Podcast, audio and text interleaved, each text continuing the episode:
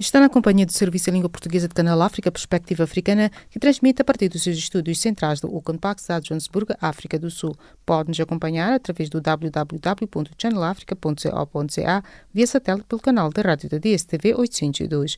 Os destaques das notícias a esta hora. A ONU pede aumento da ajuda aos países mais pobres, incluindo Moçambique. O presidente angolano reúne o Conselho da República. Primeiro-ministro de Cabo Verde pede à sociedade para não ver isolamento como castigo. Fique já a seguir com o desenvolvimento destas más notícias a vossa especial atenção. SABC News. Independent and impartial. From an African perspective. Saudações. As Nações Unidas pediram esta quinta-feira um aumento da ajuda financeira para combater a pandemia da Covid-19 nos países mais vulneráveis, no apelo que alargaram a mais nove estados, incluindo Moçambique. O apelo da ONU defende que se passe de 1,8 mil milhões para 6,2 mil milhões de euros. Desde o apelo inicial das Nações Unidas para angariar fundos destinados aos países mais frágeis, em 25 de março foram reunidos cerca de 92 milhões de euros para apoiar de 37 países no combate à pandemia. O presidente angolano João Lourenço reúne nesta quinta-feira o Conselho da República, seu órgão de consulta, para abordagem à volta da Covid-19. A reunião, que se realiza há três dias do término do estado de emergência no país, terá lugar na Cidade Alta no período da manhã e deverá terminar com a divulgação de um comunicado. O primeiro-ministro cabo-verdiano Ulisses Correia e Silva apelou nesta quinta-feira a que a sociedade não veja como um castigo o isolamento de pessoas infectadas com Covid-19 quando o país conta com cerca de 150 doentes nesta situação. De acordo com as autoridades de saúde cabo-verdianas, apesar de cerca de 75% dos doentes com Covid-19 no país estarem assintomáticas e a generalidade dos restantes com sintomas leves a moderados, para já todos são internados e ficam em isolamento com tratamento hospitalar e não no domicílio como noutros países. O governo são tomense decidiu mudar a estratégia de combate ao novo coronavírus devido ao aumento das infecções. São Tomé e Príncipe está entre os países de expressão portuguesa e da costa ocidental da África com maior número de infectados com coronavírus, apesar de ter sido um dos últimos a declarar a presença do vírus no seu território. Ao todo já foram registrados 187 infecções. Ao abrigo do estado de emergência foi decretado confinamento geral obrigatório da população a partir desta quarta-feira e até ao dia 17 do corrente mês. Quem violar a medida incorre no crime de desobediência. Só estão autorizadas saídas para compras rápidas e emergências. O presidente da Venezuela anunciou nesta quinta-feira que os dois norte-americanos detidos por participarem da frustrada invasão marítima de domingo, que pretendia ser um golpe de Estado contra o seu governo, serão julgados e admitiu deter o opositor Juan Guaidó. Maduro, que acusa os Estados Unidos e a Colômbia de estarem por detrás das frustradas tentativas de invasão marítima de 3 e 4 de maio, recomendou ao chefe da diplomacia norte-americana, Mike Pompeo, que deixe a sua obsessão contra a Venezuela. O governo venezuelano anunciou no domingo que oito pessoas morreram e duas foram detidas numa primeira tentativa de ataque marítimo que ocorreu no estado de La Guaira, vizinho de Caracas. O líder do principal partido oposição no Malawi, Lazarus Chakwera, apresentou oficialmente quarta-feira sua candidatura às eleições presidenciais que deverão ser retomadas em 2 de julho, apesar da pandemia provocada pelo novo coronavírus. No poder desde 2014, o atual chefe de Estado, Peter Mutharika, foi reeleito em maio de 2019 na primeira volta do escrutínio com 38,5% dos votos atribuídos pela Comissão Eleitoral Local contra 35,4% de Lazarus Chakwera. No entanto, em fevereiro de 2020, o Tribunal Constitucional anulou a vitória de Peter Mutharika com base em fraudes flagrantes e ordenou a realização de novas eleições em 2 de julho. Conflitos tribais entre árabes e não árabes na província sudanesa de Darfur do Sul provocaram a morte de pelo menos 30 pessoas, afirmaram quarta-feira as autoridades do país, acrescentando que mais de uma dúzia terá ficado ferida. De acordo com uma nota divulgada pelo gabinete do primeiro-ministro sudanês, os confrontos tiveram início na terça-feira e continuaram durante quarta-feira, tendo, entretanto, cessado. Os conflitos na região representam um forte desafio aos esforços do governo de transição do Sudão, que tenta pôr fim às rebeliões que atingem várias partes do país há décadas. Djamena, capital do Chad, ficará isolada do resto do país a partir da próxima sexta e durante 15 dias, uma medida para evitar a propagação do novo coronavírus no estado pobre e com um sistema de saúde débil. O Chad divulgou nesta quarta-feira oficialmente os últimos dados da pandemia, com o registro de 170 infectados com o novo coronavírus e 17 mortes pela doença, sendo que a grande maioria dos casos foi diagnosticada em Djamena, de acordo com o Ministério da Saúde. E desta colocamos o ponto final às notícias de política. Fique já a seguir com Jacob Tivani, com a página do Caleidoscópio.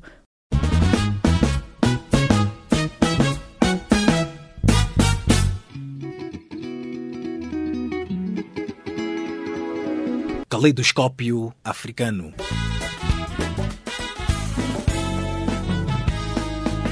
O som da África para o mundo.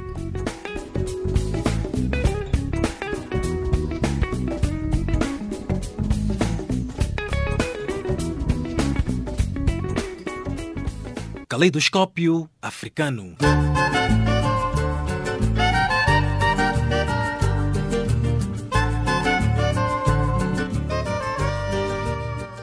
Prezado ouvinte, seja bem-vindo à página de Caleidoscópio do Serviço em Língua Portuguesa de Canal África. O moçambicano Pedro Inhate Tima é desde esta quarta-feira o presidente do Tribunal Administrativo da SADC, a Comunidade para o Desenvolvimento da África Austral. Ivone Paulo, reporta. O juiz conselheiro do Tribunal Supremo em Moçambique diz que assume a liderança do Tribunal Administrativo da SADEC com as atenções viradas para a busca de soluções para eventuais litígios que possam surgir entre o secretariado e os seus funcionários neste período da Covid-19. Os problemas que, que surgem neste, nesta fase, no contexto da Covid-19, não só dizem respeito aos trabalhadores, ao nível de cada de cada um dos países, mas também diz também respeito aos trabalhadores ao nível das organizações regionais. Neste caso específico, refiro-me à SADEC. E aí o Tribunal Administrativo da SADEC terá uma responsabilidade acrescida no sentido de dirimir esses eh, conflitos que eventualmente possa, possam a ocorrer. Pedro Nhatitima disse ainda que poderá apostar nas tecnologias de informação e comunicação para viabilizar os trabalhos do tribunal.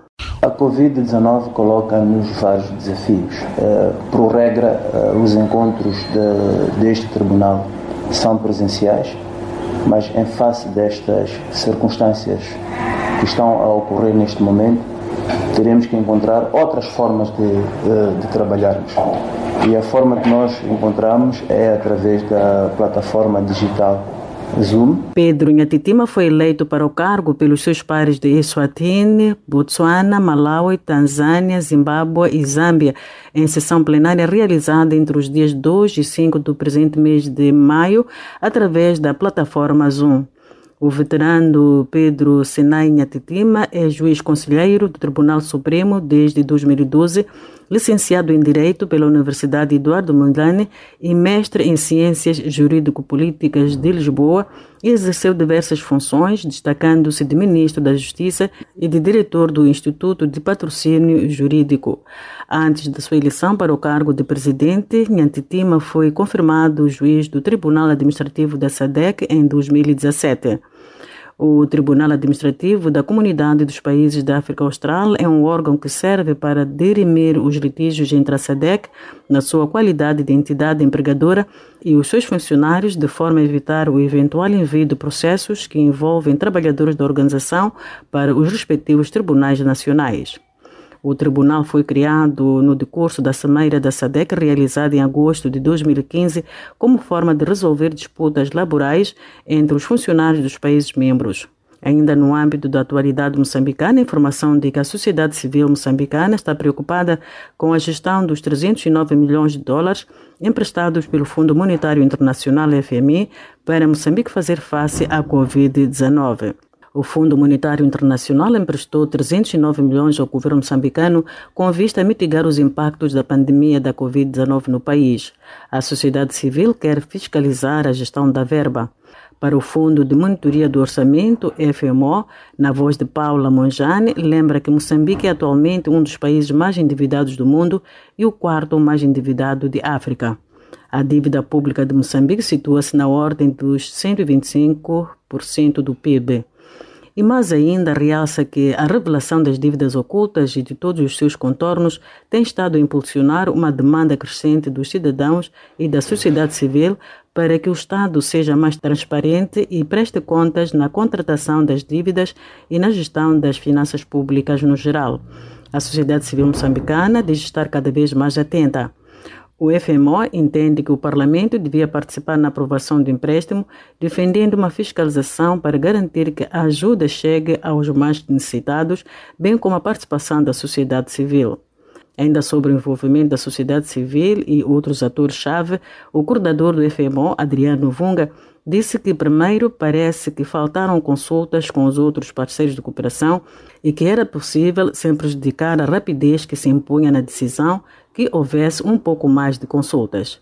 E aponta que o segundo ponto, e o mais importante, é que se pensa que, dada a situação conjuntural de corrupção endêmica em Moçambique e de má governação e falta de transparência, se impunha que a transparência, prestação de contas e participação ativa da sociedade civil fossem parte do acordo, não para ser a posterior mas que fosse parte integrante de todas as decisões sobre as prioridades na alocação de fundos, como também no acompanhamento contínuo e diário da implementação desse fundo. Neste contexto, o FMO endereçou uma missiva ao Fundo Monetário Internacional que, em jeito de resposta ao organismo internacional, convidou para um encontro informal nesta última terça-feira em Maputo. O coordenador do FMO conta que no encontro, o Fundo Monetário Internacional, como sempre na sua resposta formal, disse que exige junto do governo que a transparência e a boa governação sejam observados e que o governo se comprometia a realizar auditorias quando a Covid-19 tiver baixado de intensidade e que publicasse os resultados das auditorias independentes. E a sociedade civil recorda que as suas exigências vão de encontro com os compromissos de reforma assumidos pelo governo no relatório sobre transparência, corrupção e governação de julho de 2019. Por isso, o FMO defende que a aprovação do empréstimo emergencial no contexto da Covid-19 não deve ser usado como desculpa para abandonar as reformas assumidas pelo governo. Caro ouvinte, o Covid-19 continua a constituir a principal ameaça à saúde global no momento. Não relaxe nas medidas de prevenção desta pandemia. Obedece as regras de higiene e o distanciamento social. Da Beira, no centro de Moçambique, Ivone Paulo, para Canal África. Em Angola estão a aumentar os números de mortes por malária devido ao medo das pessoas em procurar os hospitais por causa da Covid-19. O Phil Nelo está em Luanda e sabe mais sobre o assunto. Numa altura em que as atenções das autoridades sanitárias estão voltadas para o combate à Covid-19, os números de mortes pelo surto de malária em Angola está a subir. Só na província angolana da Huila, no sul do país, a malária causou a morte de 461 pessoas, dos mais de 100 mil casos registrados desde janeiro até 30 de março deste ano, contra os 269 do primeiro trimestre do ano passado, segundo a diretora do Gabinete Provincial da Saúde, Luciana Guimarães. Luciana Guimarães afirmou que o município da Matala registrou no período em causa 20.719 infecções, mais 6.220, em Quilengues 17.496, mais 16.741, em Chicomba 8.306, menos 3.529, Caconda 8.277, mais 4.106, no município do Lubango, a capital da Huila, 8.170 mais 360. No Quipungo, 6.518 mais 2.360. No Cuvango, 7.225 mais 96. E no Chipindo, 6.920 mais 2.853 casos. Estamos agora é, a traçar e a aplicar a estratégia provincial de resposta para esses números. E essa estratégia vai desde o diagnóstico de situação, né? Uh, porquê, onde é que estão os criadores, como é que podemos tratar deles de forma integrada, a formação dos nossos profissionais de saúde no quesito diagnóstico e tratamento. Aquilo que foi constatado é que precisamos de melhorar alguns dos nossos serviços uh, e temos isso como prioridade absoluta neste momento na, na província, para além, é claro, da emergência do Covid. Neste momento, nós temos uma preocupação com quilenques, com cacula, um pouco com caluquembe, chicomba, caconda e um pouco com chipindo também. Temos pelo menos três subtipos parasitas para malária, né? Aqui na província da Huila, onde o que mais causa malária com apresentação clínica pior é o falcíparo. Então, o nosso grande objetivo é não só fazer eh, o tratamento curativo, mas também o tratamento preventivo, com as ações de saúde públicas integradas, né, para que a gente consiga prevenir né, os casos de malária. Neste momento de antipalúdicos nós temos ainda uma reserva. Eh, estamos a fazer neste momento a distribuição da, da medicação que veio do nível central. Eh, também temos uma oferta do Banco Mundial eh, que entrega diretamente também nos municípios. Na província do Ambo, no Planalto Central do país, a situação é igual, embora as autoridades não revelem o número de mortes causadas pelo paludismo, que é a maior causa de fatalidade no país. As autoridades anunciaram o registro de mais de 158 mil casos de malária entre janeiro e março. O número de casos de malária ainda é preocupante. A província controla neste momento 158.015 casos, saneamento do meio a saneamento, no saneamento do meio, não só olharmos aquilo que a administração do Estado deve fazer, é aquilo que nós localmente, ao nível do, da, da, das nossas habitações, temos que fazer. O, o, modo como nós temos que lidar com o lixo que nós produzimos, o modo como nós pronto, depositamos o lixo, a maneira como nós tratamos o lixo. Portanto, isso tudo conta para, o, para a redução de casos de malária. Palavras do médico José Alberto falando sobre o aumento de casos de malária na província do Ambo nos últimos três meses. Jeremias Agostinho, médico e especialista em saúde pública, pede maior atenção das autoridades no combate à malária. Ele aponta o receio dos pacientes em deslocarem-se aos hospitais por causa da Covid-19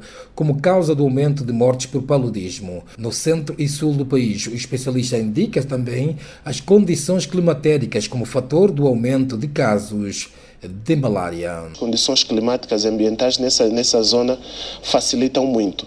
E, se nós não prestarmos uma especial atenção também a este caso da malária, e por vermos que nessa altura existe um certo receio por parte da população em acorrer às unidades sanitárias por causa do medo, do receio, do risco de contrair a Covid-19, nós poderemos ter um número muito elevado de mortes. Tive a possibilidade de atender hoje eh, algumas crianças eh, que vieram à, à instituição onde eu presto serviço com queixas de febre com mais de cinco dias. E quando nós questionamos ao, questionei aos pais por que, que só agora trouxeram a criança até, até a instituição, a justificativa foi justamente essa, o receio de contrair a Covid-19, mesmo a criança estando a, a, passar mal. É uma doença que ceifa a vida principalmente de crianças. De acordo com as autoridades sanitárias, a malária é uma doença infecciosa febril aguda causada por protozoários transmitidos pela fêmea infectada do mosquito Anopheles. Qualquer pessoa pode contrair a malária. Indivíduos que tiveram vários episódios de malária podem atingir um estado de imunidade parcial, apresentando poucos ou mesmo nenhum sintoma no caso de uma nova infecção. No que toca à pandemia da Covid-19, nas últimas 24 horas, Angola manteve os 36 casos positivos, com dois óbitos, 11 recuperados e 23 ativos em estado estável. O Laboratório Nacional processou 4.306 amostras, com 36 casos positivos e 3.504 negativas, enquanto que na quarentena institucional há o registro de 1.047 pessoas controladas em todo o país. Caros ouvintes, a Covid-19 é mesmo real. Observe o distanciamento social e lave as mãos sempre. Phil Nello, Canal África, Angola. O diretor-geral da Organização Mundial da Saúde, OMS, alertou esta quarta-feira sobre o risco que enfrentam os países que se encontram a levantar medidas restritivas impostas devido à pandemia de Covid-19. Por sua vez, Dr. Albino Paquis, acadêmico e analista político angolano, elabora. Jacob, a mim parece muito claro que a OMS está profundamente preocupada agora com esta pandemia e está a mobilizar o mundo para que todos nos preocupemos com esta pandemia. Porque esta pandemia, aliás, como nós percebemos, ela afinal é uma guerra. E hoje temos percebido que afinal parece que o vírus não foi feito no laboratório, afinal parece que o vírus é de origem natural. Portanto, os países têm que estar realmente atentos com o facto da necessidade que existe do confinamento das pessoas, não é? Porque vamos ver, por exemplo, que nos Estados Unidos já passaram os 70 mil mortos, ou seja, Espanha está com um número muito elevado, Itália também um número elevado. Eu me parece muito sinceramente que nós devemos ir atrás daquilo que diz a OMS, neste seu apelo a que os países mantenham de facto a restrição das pessoas e aqueles países que estão progressivamente a desconfinar as pessoas ou façam com todos os meios de segurança necessários. Mas mesmo assim, devo ainda dizer que se for possível nos mantermos nas nossas casas para atrasarmos a propagação da pandemia, seria melhor. Mas é evidente que nós estamos diante de um dilema muito grande. E aqui, por exemplo, percebemos que os Estados Unidos quer agora abrir a sua economia e quer abrir o seu país para que efetivamente a economia não esmoreça. Mas nós temos que perceber uma coisa: entre o avanço ou o não esmorecimento da economia e a perda de vidas humanas, eu devo dizer que a gente deve optar por salvaguardar as vidas humanas, quer dizer, porque, para todos os efeitos, podemos passar mais dois, três, quatro meses de um grande aperto financeiro e mesmo econômico, mas podemos preservar as vidas e as questões econômicas poderiam muito bem ser resolvidas ou no final do ano ou então a partir de setembro, para que efetivamente as vidas possam ser preservadas. Doutor Paquese, diria que o confinamento ou então as restrições impostas pela OMS terão sortido efeitos positivos no continente africano, onde a maioria da população depende do mercado informal?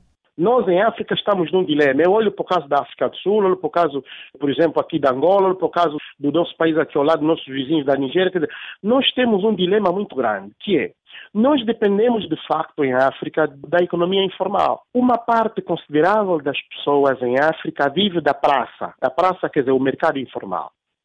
Mas, por outro lado, o grande receio da Organização Mundial de Saúde é que, se os países africanos desconfinarem as pessoas, se os países africanos mandarem as pessoas agora levar a sua vida normal, o que haverá de contaminação nas comunidades não será suportado pelos sistemas de saúde. Este é o nosso grande problema. Nós, por exemplo, em Angola, estamos agora a pensar, eu não sei, mas penso que o nosso governo vai pensar ou no estado de calamidade, ou então em prolongar por mais 15 dias uma quarta fase do estado de emergência. Mas por quê? Eu entendo, Jacob, que isto é um dilema muito grande, porque para todos os efeitos a gente se descofina e as pessoas vão para a rua e para o mercado e há contaminação na comunidade, a morte é certa. Ponto final. Agora, por outro lado, se se mantém de facto esta cerca sanitária, primeiro, das localidades onde há contaminação, e se se mantém também o facto de as pessoas poderem estar confinadas em suas casas, podemos resolver um problema que é um problema muito diminuto, que é o problema da fome. Num problema da fome, os governos poderão usar a verba que têm para, do ponto de vista social, com os ministérios sociais, tipo segurança social e Ministério da Defesa Social, e depois com as igrejas, acudir o problema da fome que existe hoje nas famílias. Então, vai-se preservar mais vidas porque haverá assistência social muito direta, porque se se abrir fronteiras e os países ficarem abertos e não se fizer o confinamento, no próximo mês de junho e julho, vamos de facto ter muitos casos de contaminação e certamente teremos mortes, porque, como já percebemos, o frio, afinal, é benéfico para a multiplicação desse vírus. Porque, muito rapidamente, já vou dizer, nós em Angola tivemos um caso de alguém que chegou no dia 18 de março e estava aqui 41 dias completamente à vontade. Quer dizer, me parece, muito sinceramente, sem estar aqui a me intrometer na ciência que não me pertence, mas me parece que o vírus, de alguma forma, resistia, ou então não se manifestava no calor, e agora com o frio, como avisa pelo OMS, cuidado com o frio em África, que com a vinda da época do frio, vocês vão ter muitos casos se não tiverem cuidado com, de facto, o estado de emergência e os confinamentos. Perante as críticas dos Estados Unidos e alguns países do Ocidente contra esta organização mundial, terá a OMS perdido a sua credibilidade no combate contra esta pandemia provocada pela Covid-19? Jacob, nós acompanhamos essas notícias e começamos mais ou menos em dezembro a perceber que alguma coisa não estava bem. Eu tenho entendido, muito sinceramente, e aqui minha opinião vale o que vale, mas é evidente, eu penso que as críticas do presidente Trump são críticas que têm o seu valor, no sentido de que a OMS, para todos os efeitos, devia já ter descoberto, ou então devia ter anunciado ao mundo que ali um vírus que vai ser fatal nos próximos tempos. Isto é verdade. Até aí, eu estou de acordo com Donald Trump quando diz que a OMS devia ter antecipado né, devia ter avisado e antecipado ao mundo que nós temos ali um vírus que, de facto, pode se tornar uma pandemia nos próximos tempos. Isso é verdade. Porque se a OMS, por um lado, recebe, de facto, dinheiro para fazer estudos e investigação sobre as doenças do mundo e poder acautelá-las, né? por outro lado, tem essa responsabilidade de, efetivamente, fazer com que o dinheiro que recebe valha alguma coisa. Esse é primeiro ponto, estou de acordo. Mas não estou de acordo quando Donald Trump retira, por exemplo, diz que vai retirar o apoio à OMS. Isso não se pode fazer. Porque se houve um erro da OMS em avisar antecipadamente os países para efetivamente se acautelarem no sentido de que o vírus não se propagasse tanto como se propagou. Por outro lado, a OMS continua a ter um papel fundamental naquilo que é a saúde do mundo. Não só de estudar e identificar as doenças, como também de alavancar ou então ajudar os sistemas de saúde dos países na descoberta das doenças, no tratamento das doenças e no apoio que existe e que tem sido dado hoje aos países mais desfavorecidos. Portanto, eu muito sinceramente acho que se por um lado a crítica é benéfica ou tem razão de ser, porque a OMS devia se pronunciar mais cedo, por outro lado não devemos, não senhor, não devemos deixar de dar apoio, e aqui os países não devem deixar de dar apoio à OMS, e aliás temos um pronunciamento, como por exemplo de Bill Gates, que diz que não é possível tirar-se esse apoio à OMS, não se deve tirar, e naturalmente vamos esperar que a OMS naturalmente continue a fazer o seu papel, porque até hoje tem feito um grande papel. Agora é evidente que nós percebemos que o vírus da Covid-19 é profundamente destruidor, tem feito muitos mortos hoje, mas não devemos fazer esforço no sentido de apoiar a OMS e aqui os países devem se unir nesse sentido. Não só pensar naquilo que é a economia, mas pensar na saúde das pessoas e, naturalmente, nas perdas de vidas que estão a haver para que efetivamente a OMS possa muito rapidamente, juntamente com os países, ultrapassar essa dificuldade. Olhando para o número de infectados ao nível mundial, diria que terão os países mais vulneráveis, especialmente africanos, tirado as devidas lições sanitárias com esta pandemia da Covid-19? Eu penso que não, sabe? Eu penso que não, eu penso que não. E nós temos visto nas redes sociais, isto é uma lição muito grande para nós, não é? Mas eu ainda acho que nós não tiramos, porque eu penso que só em setembro, outubro e novembro é que nós vamos ter a real dimensão da destruição deste vírus Covid-19. Penso que só ali, nos próximos meses, no mês 10, 11, é que nós vamos ter, de facto, a verdadeira dimensão que este vírus provocou a nível do mundo. Mas, por outro lado, é evidente que isso vem chamar a atenção para os sistemas de saúde africanos. Quer dizer, os líderes africanos têm que começar a refletir e a pensar no seu próprio povo. Porque, aliás, como também temos visto nas redes sociais, esta pandemia trouxe uma coisa muito interessante. Cada um, primeiro, tem que ficar no seu país, e depois deve ficar no seu país. Temos aqui várias coisas a rodarem nas redes sociais, uma espécie de brincadeira. Agora, afinal, nós os africanos temos que perceber que a África é mesmo para os africanos e a Europa é mesmo para os europeus. Da mesma maneira como os europeus estão à procura muito rapidamente de um medicamento para curar a Covid-19, nós aqui em África também podíamos já começar com aquilo que são as nossas investigações. Mas é evidente, e aqui devemos dizer com muita pena, com muita pena, amigo Jacob, a África tem perdido muito tempo em investir naquilo que é o ensino de verdade, a universidade de qualidade, para nós termos aqui laboratórios, universidades, a investigar estas doenças. Mas isto tem que ver, como todos nós sabemos, isto tem que ver com um investimento muito sério que tem que se fazer primeiro no ensino e depois na saúde. Não é o contrário. Não é um investimento primeiro na saúde, não. Primeiro é um investimento no ensino e depois o investimento na saúde, porque uma coisa chama a outra. Se nós tivéssemos universidades de verdade e tivéssemos saúde de verdade, não teríamos tantas preocupações e nem, nem receberíamos tantos avisos da OMS como temos recebido hoje. E o que esperamos é que, de facto, os nossos líderes africanos tenham chegado à compreensão de que têm que investir muito em África para que a África possa, de facto, ser o continente do futuro. A ficar para trás, Dr. Albino Paquis, acadêmico e analista político angolano debruçando-se ao Canal África a partir da cidade de Luanda. Estimados ouvintes, demos agora uma breve pausa à página das atualidades e viremos agora as atenções a Maria Moçama na recapitulação das notícias de política a esta hora. A vossa especial atenção.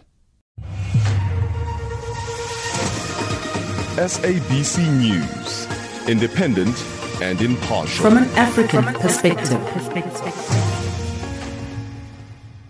O resumo das notícias a esta hora. As Nações Unidas pediram esta quinta-feira um aumento da ajuda financeira para combater a pandemia da Covid-19 nos países mais vulneráveis, no apelo que alargaram a mais nove estados, incluindo Moçambique. O apelo da ONU defende que se passe de 1,8 mil milhões para 6,2 mil milhões de euros. O presidente angolano João Lourenço reúne nesta quinta-feira o Conselho da República, sem um órgão de consulta para abordagem à volta da Covid-19. O primeiro-ministro cabo-verdiano Ulisses Correia e Silva apelou nesta quinta-feira a que a sociedade não veja como um castigo o isolamento de pessoas infectadas com Covid-19 quando o país conta com cerca de 150 doentes nesta situação. O governo são tomense decidiu mudar a estratégia de combate ao novo coronavírus devido ao aumento das infecções. São Tomé e Príncipe está entre os países de expressão portuguesa e da costa ocidental da África com maior número de infectados com coronavírus, apesar de ter sido um dos últimos a declarar a presença do vírus no seu território. Ao todo já foram registrados 187 infecções. Ao abrigo do estado de emergência foi decretado o confinamento geral obrigatório da população a partir desta quarta-feira e até ao dia 17 do corrente mês. O presidente da Venezuela anunciou nesta quinta-feira que os dois norte-americanos detidos por participarem da frustrada invasão marítima de domingo, que pretendia ser um golpe de Estado contra o seu governo, serão julgados e admitiu deter o opositor Juan Guaidó. E desta colocamos o ponto final. A recapitulação das notícias de política fica já a seguir com Jacob Tivani com a continuação do Caleidoscópio. SABC News, independent and impartial. From an African perspective. A ficar para trás, Maré Moçamo na recapitulação das notícias de política, agora sim dando continuidade à página das atualidades de Canal África. O secretário de Estado adjunto norte-americano para a África manifestou preocupação com os ataques no norte de Moçambique, adiantando que os Estados Unidos estão empenhados numa resposta que trava a escalada de violência. Egídio Vaz, historiador moçambicano, teceu a seguinte leitura ao Canal África. É uma reação expectável depois do Conselho de Defesa e Segurança do governo de Moçambique ter, pela primeira vez, uh, reconhecido que ao que está a acontecer em Cabo Delgado trata-se de facto de atos terroristas. E, porque o terrorismo é um tema global, faz todo sentido que os Estados Unidos da América, neste momento é o maior visado desses ataques e também o maior, a maior nação individualmente está envolvida na, na, luta contra o terrorismo global, se manifesta preocupado. Aliás, o governo de Moçambique também está igualmente preocupado e junto, trabalha junto dos seus parceiros, mas também junto da sua própria inteligência para ver se pode uh, avançar na contra-inteligência que, de resto, nos últimos meses tem se mostrado um pouco mais encorajador. Todavia, a cooperação regional e internacional ah, para o combate deste problema global é mais do que nunca ah, chamada, chamada aqui a razão. Eu espero que com esta declaração os Estados Unidos da América se efetivamente se empenhe para debelar os focos da, de, de terrorismo com tudo aquilo que puder, a inteligência, da inteligência, recursos ah, financeiros, logísticos, treinamento também. É, isto é o que eu espero dos Estados Unidos da América se efetivamente está ah, interessada em, em, em, ajudar. Também, a nível inter, portanto, regional, eu julgo também a, a Tanzânia, que tem é, indelevelmente sido o país de travessia onde os, terroristas atravessam para o interior, se abastecem, ah, aliás, abastecem a sua logística. Ah, também julgo que o seu papel nesse combate tem pelo menos estancar uh, uh, essa travessia e fortalecendo as suas fronteiras é extremamente importante. As suas fronteiras não apenas marítimas, mas também as suas fronteiras terrestres, porque está mais que claro de que uh, a logística vem ou de fora para dentro, ou, eventualmente, o, o, os terroristas internamente têm muito pouco espaço de manobra. Por exemplo, há três, quatro, há três aspectos principais. O primeiro aspecto importante a ter em conta é que de onde é que vêm as armas e como é que entram. De Moçambique seguramente não, porque o tipo de armas que circulam na República de Moçambique que está nas mãos da Força de Segurança é diferente daqueles, que, daqueles usados pelos, pelas terroristas. Segundo, o aparelho de vigilância e reconhecimento, por exemplo, drones. Do, como é que eles entram para Moçambique? Três, grande, uh, grande parte dos principais comandantes dos terroristas são ou tanzanianos, ou ugandeses, ou eventualmente uh, congoleses. E, portanto, seguramente não são moçambicanos. Todavia, uh, os Estados Unidos da América têm um papel muito importante aqui em ajudar Estados como Moçambique em inteligência capazes de desmantelar os ninhos e os esconderijos destes terroristas e, obviamente, rechaçando-os deste território até a proveniência. Estes jihadistas já fizeram mais de 500 mortos no norte do país. Existe alguma possibilidade do norte uh, de Moçambique tornar-se um novo Boko Haram? Eu não sei qual é o país que neste momento conseguiu totalmente debelar a insurgência. Não conheço neste momento. Quer dizer, apontemos por qualquer, eh, de qualquer lado. Os próprios Estados Unidos da América estão há mais de 20 anos, quase há 30 anos, a combater o terrorismo, o terrorismo global, mas não conseguiu debelar. O caso mais flagrante, por exemplo, estão com quem os Estados Unidos assinaram recentemente um pacto de paz para, com os talibãs, a quem, ah, nos últimos anos, combatiam e chamavam de terroristas, por exemplo. O Boko Haram começou também como um movimento insurgente pequeno, mas que agora controla algumas porções, mesmo assim não controla sim é o poder da violência e algum contra, contrabando. Ah, falemos da Líbia, falemos da Síria, falemos, falemos, olhamos para o Iraque. Portanto, o jihadismo ou o terrorismo global é um desafio que não podemos seguramente levar de alma leve. Todavia, e dado o caráter nascente em Moçambique e também o espaço geográfico hoje, com o apoio da comunidade internacional, inclusive da Tanzânia e dos países de África Austral, é sim impossível reduzir o foco destes terroristas a níveis negligenciados. Estes jihadistas justificam os ataques uh, dos grupos armados no norte do país com o objetivo de impor uma lei islâmica na região. Será este mesmo o objetivo? O que eu aprendi desse, da insurgência global é que eles usam o pretexto religioso quando na verdade estão por detrás os fins econômicos. Por exemplo, se eles fossem capazes de controlar zonas inteiras de Cabo Legado ricos em, minérios, ricos em recursos faunísticos, ricos, inclusive em recursos florestais, eles poderiam desenvolver ali um tráfico legal de armas, de, de espécies proibidas, inclusive de, de minerais, e assim poderiam prosperar. Ou seja, está subjacente de que não é necessariamente a religião. Se não fosse a religião, eles poderiam usar um outro um argumento está subjacente de que se trata simplesmente de um banditismo internacional global que tem por, por, por, por fim, portanto, a exploração uh, irresponsável dos recursos, dos recursos energéticos, dos recursos faunísticos, dos recursos naturais e minerais. É esta que é importante. A ficar para trás, Egidio Vaz, historiador moçambicano debruçando-se ao Canal África a partir da cidade de Maputo. No Malau, a oposição teme que o país poderá mergulhar num genocídio na sequência do ambiente de terror político alegadamente perpetrado pelo partido governamental à luz da eleição presidencial de 2 de julho. Fausto Igreja reporta. No Malawi, a oposição teme que o país poderá mergulhar num genocídio na sequência do ambiente de terror político, alegadamente perpetrado pelo partido governamental à luz da eleição presidencial de 2 de julho. O país está neste momento em campanha eleitoral que vai terminar 48 horas antes do dia da votação. Há receios de que Malawi poderá assistir uma das campanhas eleitorais mais sangrentas de sempre. E esta quarta-feira teve início a apresentação das candidaturas à eleição presidencial. A coligação da oposição foi a primeira a apresentar apresentar na manhã de hoje a sua dupla que se vai candidatar à presidência e vice-presidência, nomeadamente Lázaro Chacuera e Saulo Schlima. Este é um assunto que voltaremos mais adiante. Para já, o ambiente de violência que caracteriza o Malau é motivo de preocupação.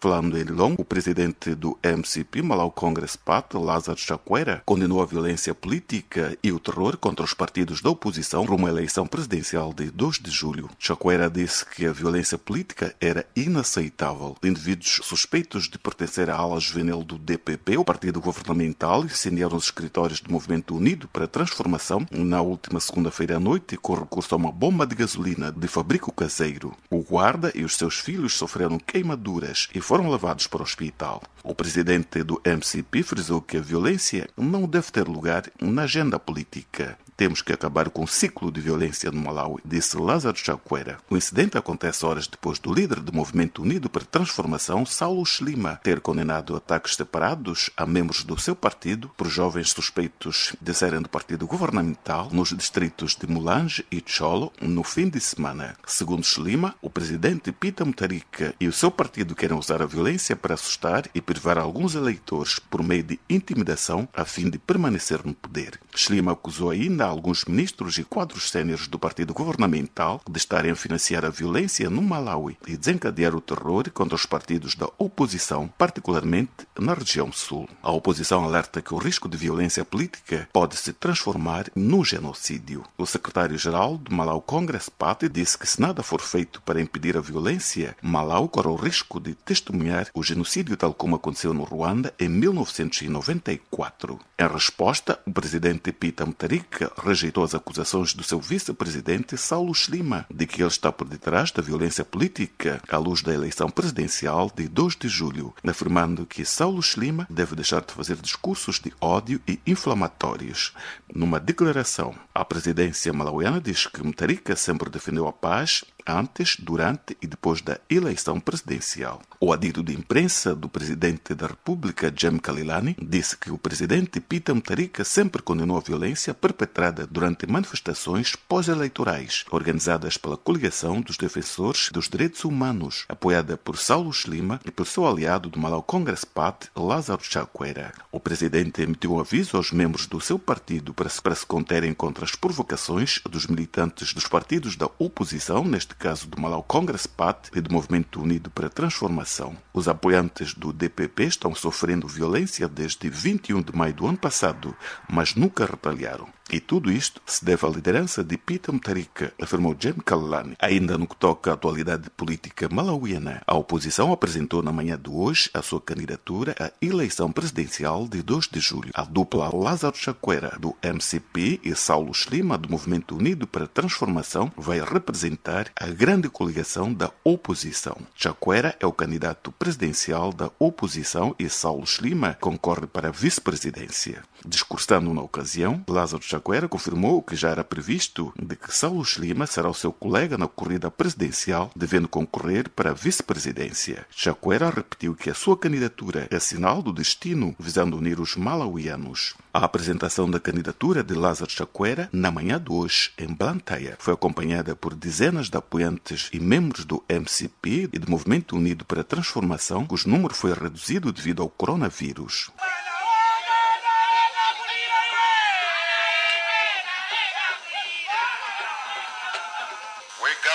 Today as one nation because we have a date with destiny.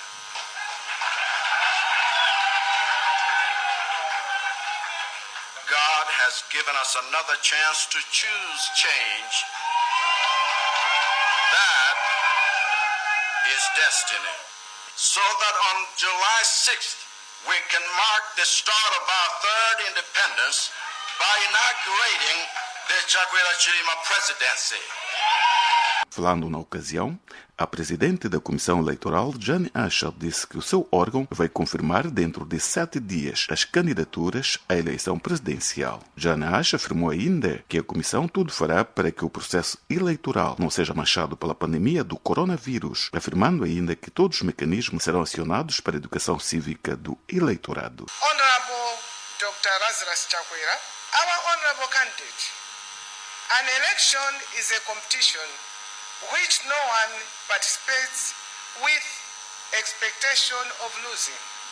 However, it remains a clear and undeniable fact that only one person emerges a winner at the end. Durante a última eleição presidencial, anulada pelo Tribunal Constitucional, a 3 de fevereiro, Lázaro Chakwera ficou em segundo lugar, enquanto Saulo Schlima ficou em terceiro. Amanhã, quinta-feira, será a vez do presidente Peter Mutharika apresentar a sua candidatura. Ele vai chefiar a coligação política entre o DPP e a Frente Democrática Unida. Neste sentido, Mutharika fará dupla com Ato Pelmuluzi, líder da Frente Democrática Unida. A partir de Blantyre para o Canal África, Faustino Igreja. Tribunal mantém condenação de Lula da Silva a 17 anos e um mês de prisão. Maria Mossamo sabe mais. Um tribunal regional brasileiro manteve esta quarta-feira a condenação do ex-presidente Lula da Silva a 17 anos e um mês de prisão num caso sobre uma quinta em Atibaia, no interior de São Paulo. O juiz do Tribunal Regional Federal da Quarta Região negaram, através de uma sessão virtual, os recursos apresentados pela defesa de Luiz Inácio Lula da Silva, mantendo a sentença em segunda instância ditada em novembro do ano passado, de 17 anos e um mês de prisão em regime fechado e pena mais pesada imposta ao antigo chefe de Estado. Lula foi condenado por corrupção passiva e branqueamento de capitais pela posse e reformas executadas numa quinta na cidade de Atibaia, no estado de São Paulo, que terão sido executadas alegadamente com o pagamento de suborno das construtoras OAS e Odebrecht. O recurso da defesa do histórico líder do Partido dos Trabalhadores PT pedia revisão de dúvidas ou contradições na sentença. Os juízes também negaram um pedido de defesa de Lula que procurava adiar o julgamento de forma a garantir que este decorresse presencialmente para que a defesa pudesse participar. Os advogados de Lula alegaram que declarações feitas pelo presidente brasileiro Jair Bolsonaro e pelo ex-juiz da Lava Jato e anterior ministro da Justiça, Sérgio Moro, reforçam a suspeita de que o antigo magistrado não era isento para julgar Lula. Há diversos fatos que mostram a suspeição de ex-juiz Sérgio Moro e, consequentemente, comprometimento de toda a instrução deste processo. Dentre os apontamentos está o fato de o ex-juiz ter passado a integrar o governo de Bolsonaro com o afirmado compromisso para assumir uma cadeira no Supremo Tribunal Federal, indicou o requerimento apresentado pela defesa do antigo chefe de Estado. O requerimento em que a fonte especializada em temas jurídicos, teve acesso faz referência a uma declaração feita por Bolsonaro a 24 de abril, enquanto procurava contestar acusações feitas por Moro horas antes sobre tentativas de interferir na Polícia Federal. Na ocasião, Jair Bolsonaro acusou Sérgio Moro de condicionar a exoneração do ex-chefe da Polícia Federal, Maurício Valeixo, à sua nomeação para juiz do Supremo Tribunal Federal. Os argumentos não foram aceitos pela unanimidade dos juízes do TRF4. Logo após a decisão, os advogados de Lula da Silva emitiram um comunicado acusando o TRF4 de ignorar provas da inocência do antigo presidente do Brasil, acrescentando que a decisão tem caráter injusto e arbitrário. A defesa informou ainda que irá recorrer da decisão. Esta é a segunda sentença em segunda instância de Lula nos processos de Operação Anticorrupção Lava Jato em Curitiba. No início de 2018, Lula da Silva foi condenado a 12 anos de prisão por corrupção passiva e branqueamento de capitais depois de ser considerado culpado de receber um apartamento de luxo na cidade de Guarujá, litoral do Estado brasileiro de São Paulo, em troca de favores políticos à construtora da OAS. No entanto, o Supremo Tribunal de Justiça diminuiu a pena para oito anos e dez meses. O ex-presidente foi preso em abril de 2018 2018 devido a essa condenação. O antigo chefe de Estado passou 580 dias na prisão e está desde novembro do ano passado em liberdade condicional após o Supremo Tribunal Federal ter revertido o seu entendimento sobre prisões após a condenação em segunda instância. Além de ter sido condenado nestes dois processos por corrupção, Lula da Silva enfrenta pelo menos outras sete investigações.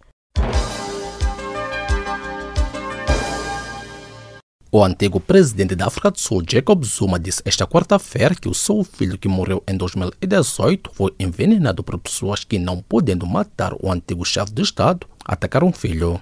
Zuma disse que sobreviveu a várias tentativas de assassinato que atribuiu a três organizações de inteligência e revelou que um dos seus filhos, Tlakanepo Vusi Zuma, falecido em julho de 2018, com 25 anos, foi vítima daqueles que o queriam matar.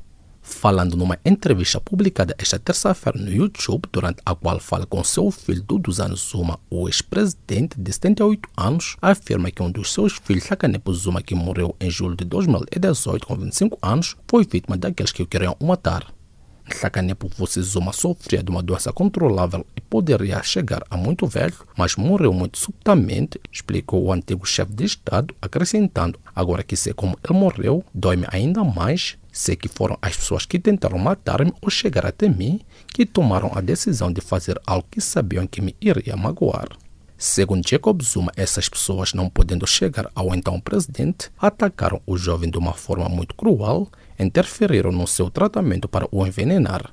De acordo com relatos da agência de notícias internacionais, Jacob Zuma não apresentou provas destas acusações nem nomeou as organizações de inteligência que terão atentado contra sua vida.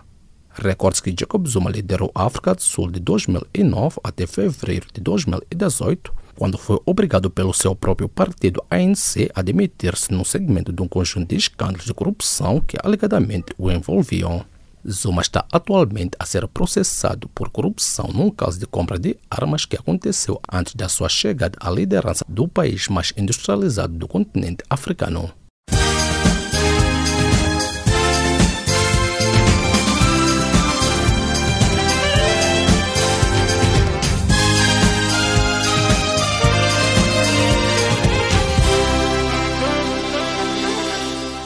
Prezado ouvinte, seja bem-vindo à página de Economia do Serviço em Língua Portuguesa de Canal África.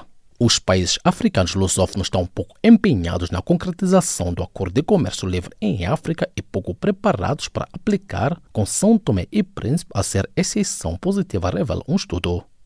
Recorde-se que o Acordo de Comércio Livre em África permitirá criar o maior mercado do mundo, com o produto interno bruto PIB acumulado a ascender 2,5 bilhões de dólares americanos, isto de acordo com estimativas anteriores à pandemia da Covid-19.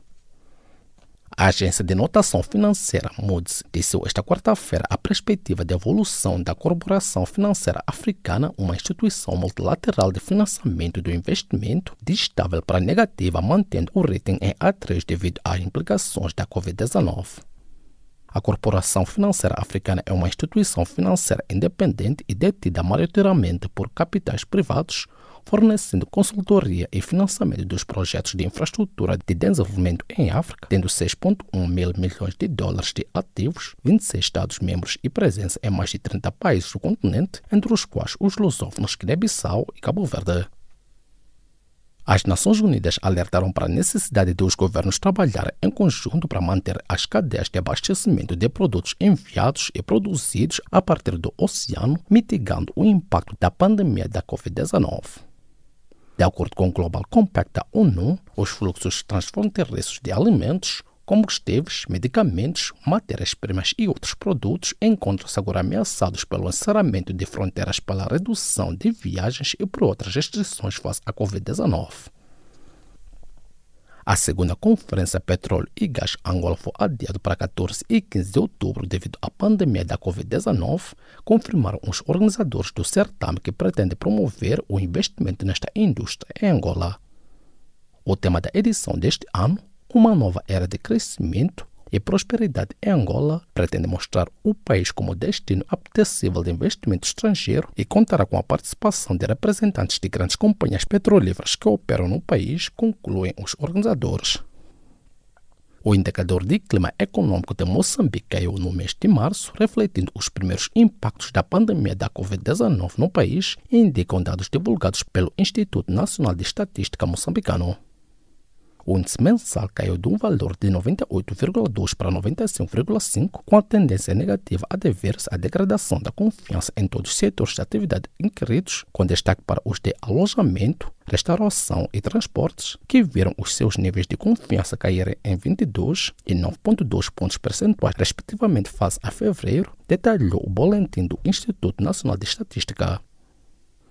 As exportações cabo-verdianas cresceram 25,1% no primeiro trimestre em termos homólogos para 11,3 milhões de euros, mas as importações também aumentaram com Portugal a liderar nas vendas ao arquipélago, segundo o Instituto Nacional de Estatística Cabo-Verdiano. A Instituição Nacional de Estatística aponta que a Europa continua a ser o principal cliente de Cabo Verde, absorvendo 94,3% do total das exportações cabo-verdianas, com a Espanha a liderar por países, comprando 60,7% desses produtos, essencialmente peixes, crustáceos e moluscos. Os voos domésticos retomaram na Gana, enquanto o país abranda lentamente as atividades de restrição impostas para lutar contra a pandemia do coronavírus Covid-19.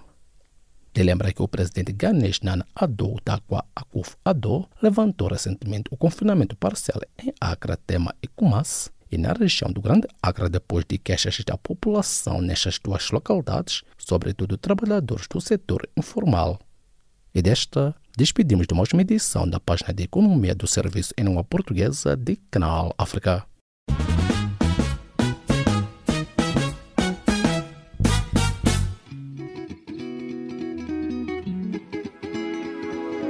Caleidoscópio africano.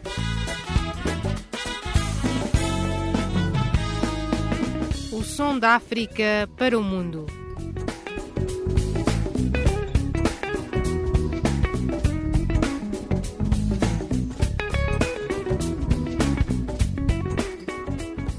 Caleidoscópio africano.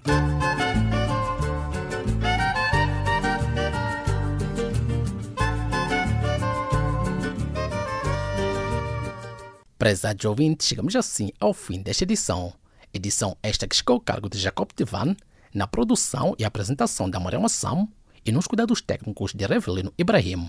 Em nome desta vasta equipe, os nossos agradecimentos. O novo encontro foi marcado para breve. Boa noite e até breve.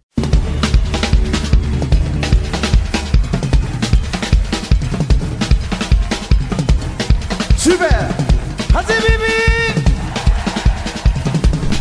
Jacob, ça va bien? Ah, vous nous faites plaisir. Nous pas même envie bâti. Levez la main, levez la main, levez la main, levez la main, levez la main, levez la main, levez la main. Les mains, fabez les mains.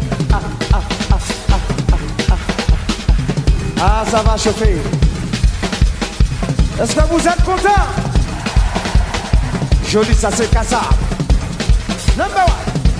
Show. C'est.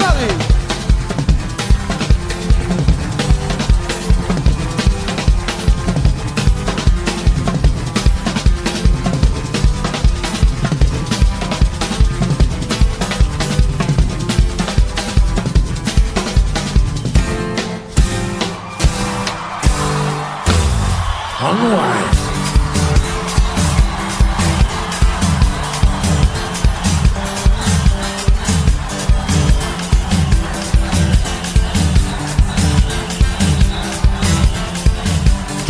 zon fè, m pa ka kompon, zot ka viv kon si pa ni problem. Poutan sa, la vi la rey, ki jan zon fè pou pe sa tchembe. Sou klasè san medikaman mouni, zot kon sa.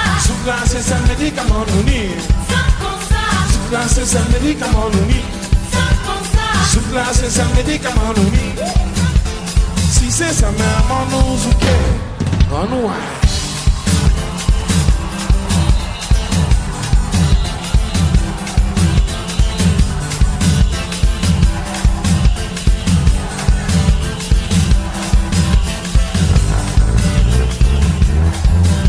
Ça, ni comme ça, ni comme ça, ni comme ça, comme ça, comme ça, comme ça.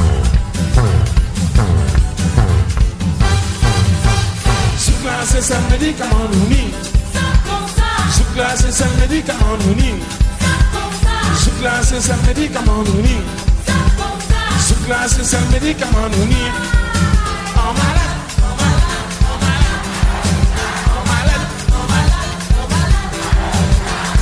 glace, c'est le médicament anonyme. Sous glace, c'est le médicament anonyme. Sous glace, c'est le médicament anonyme. Sous glace, c'est qu'on est, c'est que là, ça, pour moi, pour là, moi, fais ça pour moi. Pour moi, plan là, pour qu'on saisisse si jamais on je m'en tombe malade. Sous glace, c'est médicament. Sous glace, c'est un médicament d'olive. Sous glace, c'est un médicament d'olive. Sous glace, c'est un médicament d'olive. Sous